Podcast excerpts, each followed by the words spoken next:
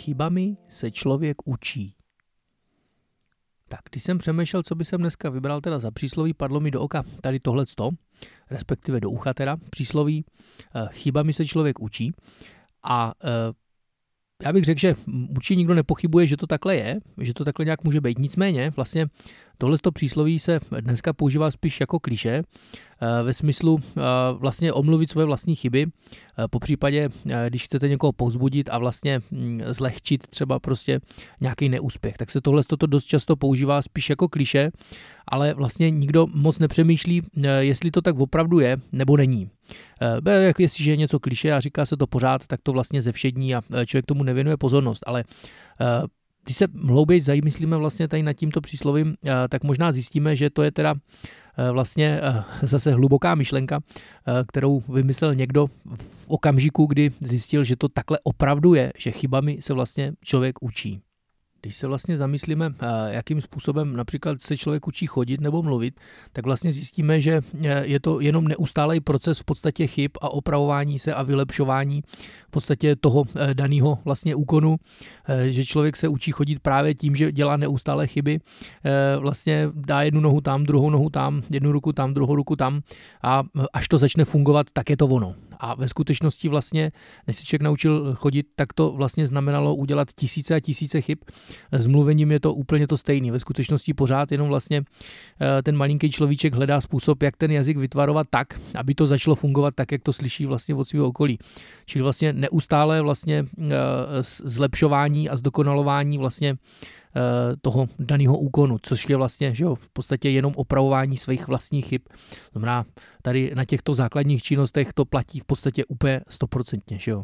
No a samozřejmě takovýchhle analogií bychom našli v podstatě nepočítaně.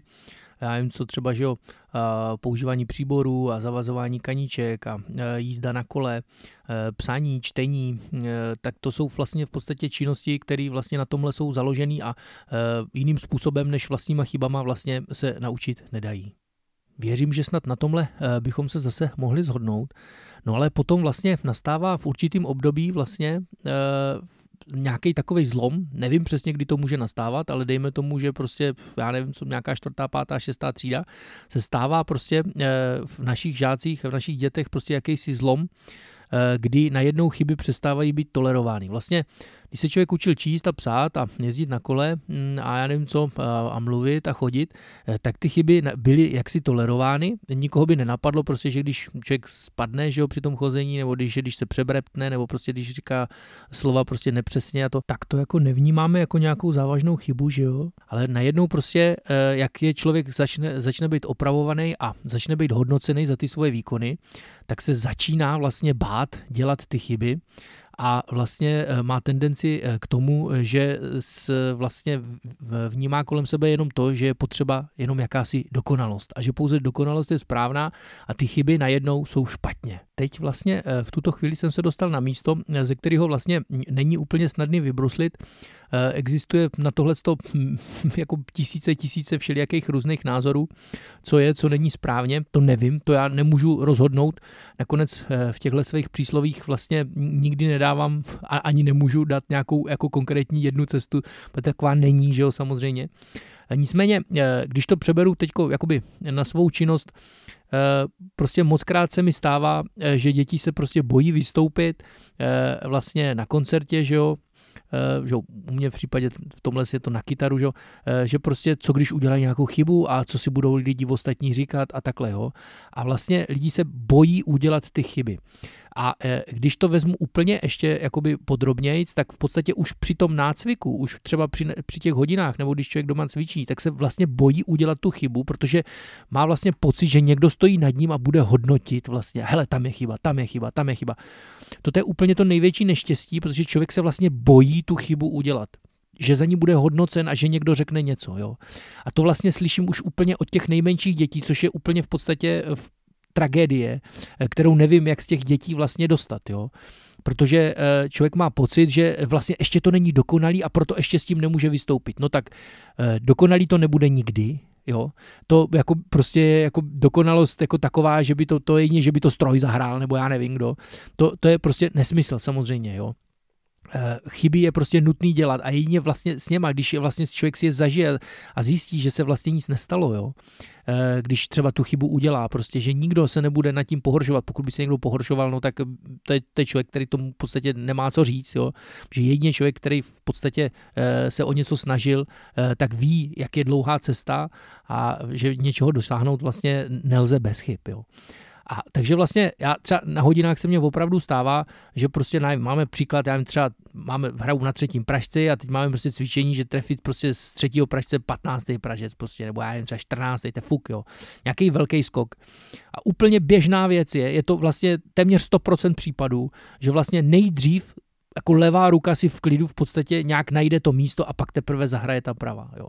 To znamená, že vlastně člověk se bojí udělat chybu, tak si to v klidu pohlídá, najde si to místo a pak teprve zahraje. Ale v tuhle chvíli vlastně nastává eh, moment, že pokud si to takhle pohlídáte, tak vždycky vlastně dojde k přerušení v podstatě té muziky. Jo?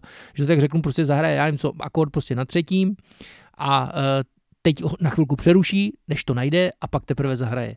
To v podstatě je, je přesně to, co říkám, že si člověk vlastně bojí udělat tu chybu, aby to nezahrál špatně. Ale ve skutečnosti tohle je ta největší chyba, protože celý je to vlastně úplně špatně. Ta filozofie a navíc je to slyšet vlastně. Jo? To prostě není možný nad tím takhle přemýšlet. Obě ruce musí jít zaraz. Vy se nesmíte bát tu chybu udělat vlastně. Řeknu teď myšlenku vlastně, kterou a, mám od svého profesora, že jo, Jana Hrona eh, z konzervatoře. E, nakonec on ji určitě taky má eh, od někoho dalšího. Eh, prostě eh, když se člověk bojí, že tu chybu udělá a vlastně jakoby, jakoby dělá všechno tak jakoby opatrně, tak vlastně to samotný je vždycky chyba. Prostě když se bojíte, vždycky je to chyba. Jo, protože když tam jdete, když tam jdete jaksi nesynchronně, nejdřív levá, nejdřív pravá, tak ono to je vždycky slyšet, to je vždycky chyba. Zatímco když se nebojíte, tak je pravděpodobnost nějaká, že to bude dobře. Může to být i klidně špatně, jako, protože prostě jestliže prostě to risknu, tak zkrátka se nemusím trefit, no to je pravda, ale ten, ten risk je ve skutečnosti to jediná možnost vlastně, jakým způsobem se to naučit. To znamená, že risk je vlastně to, já chápu teda, že riskovat se nedá vždycky, jo. Eh, dejme tomu, že když je člověk řídíš autobusu, nebo já co řídíš autem, řídíš letadla nebo vesmírné lodi, tam je dobrý chybí nedělat vůbec žádný. Ovšem, než se to ti lidi naučí vlastně, tak musí udělat mraky milionů všelijakých chyb předtím, než jsou teda nějakým způsobem jakože dokonalí. Nicméně při tom v základním nějakým nácviku nějakých základních činností prostě je nutný ty chyby dělat vlastně a bez risku to v podstatě nejde. Takže když riskujete, máte pravděpodobnost, že to můžete zahrát správně. Když neriskujete a bojíte se, je to vždycky špatně. Vzal bych teďka ještě z jiného soudku a vzpomínám si, že když jsme měli nějak úplně ty první hodiny dějepisu, ještě na základce, tak si vzpomínám, že prostě jsme si psali do sešitu, jaká je teda funkce jakoby toho dějepisu nebo vůbec jaksi uh, učení o historii, k čemu to vlastně v praxi je. Jestli není lepší se to třeba neučit vůbec, poněvadž prostě uh, jako k čemu mě jsou nějaký historický data, proč je mám vědět a tak. To je zase otázka úplně jiná. Eh, nicméně vzpomínám si, že jedna z těch funkcí dějepisu byla, že abychom se jako poučili z chyb vlastně minulosti a vyvarovali se jich. Tak to víme, že tohle nefunguje. Eh, a nefunguje to proč? Vlastně člověk je neustále odsouzen k tomu, že dělá vlastně furt ty stejné chyby, které dělají jeho předchůdci. No ten, eh, ta odpověď podle mě je vlastně úplně jednoduchá, poněvadž vlastně člověk se není schopen učit z chyb ostatních. Já prostě není. Eh, vidím to každodenně, vidíme to pořád, vidíme to neustále, prostě kdo se trochu jenom nějakou historii zajímá, tak vidí, že prostě neustále lidi dělají ty stejné chyby. Člověk je totiž vlastně schopen se učit jenom z chyb vlastních. To je taková zvláštní věc, že prostě jedině pokud já nějakou chybu udělám a uznám, že to byla chyba, tak jsem schopen vlastně se z ní poučit a dál ji nedělat. Ale po mně už to není schopen okopírovat vlastně třeba můj následník, že jo, jak si prostě děti moje, já nevím co, syn, dcera, e, nejsou schopni vlastně se z mých chyb učit, jsou vlastně zase odsouzení k tomu udělat svoje vlastní a z nich se zase naučit. Bohužel teda takhle to nějak funguje. Je jasný, že tohle samozřejmě neplatí stoprocentně.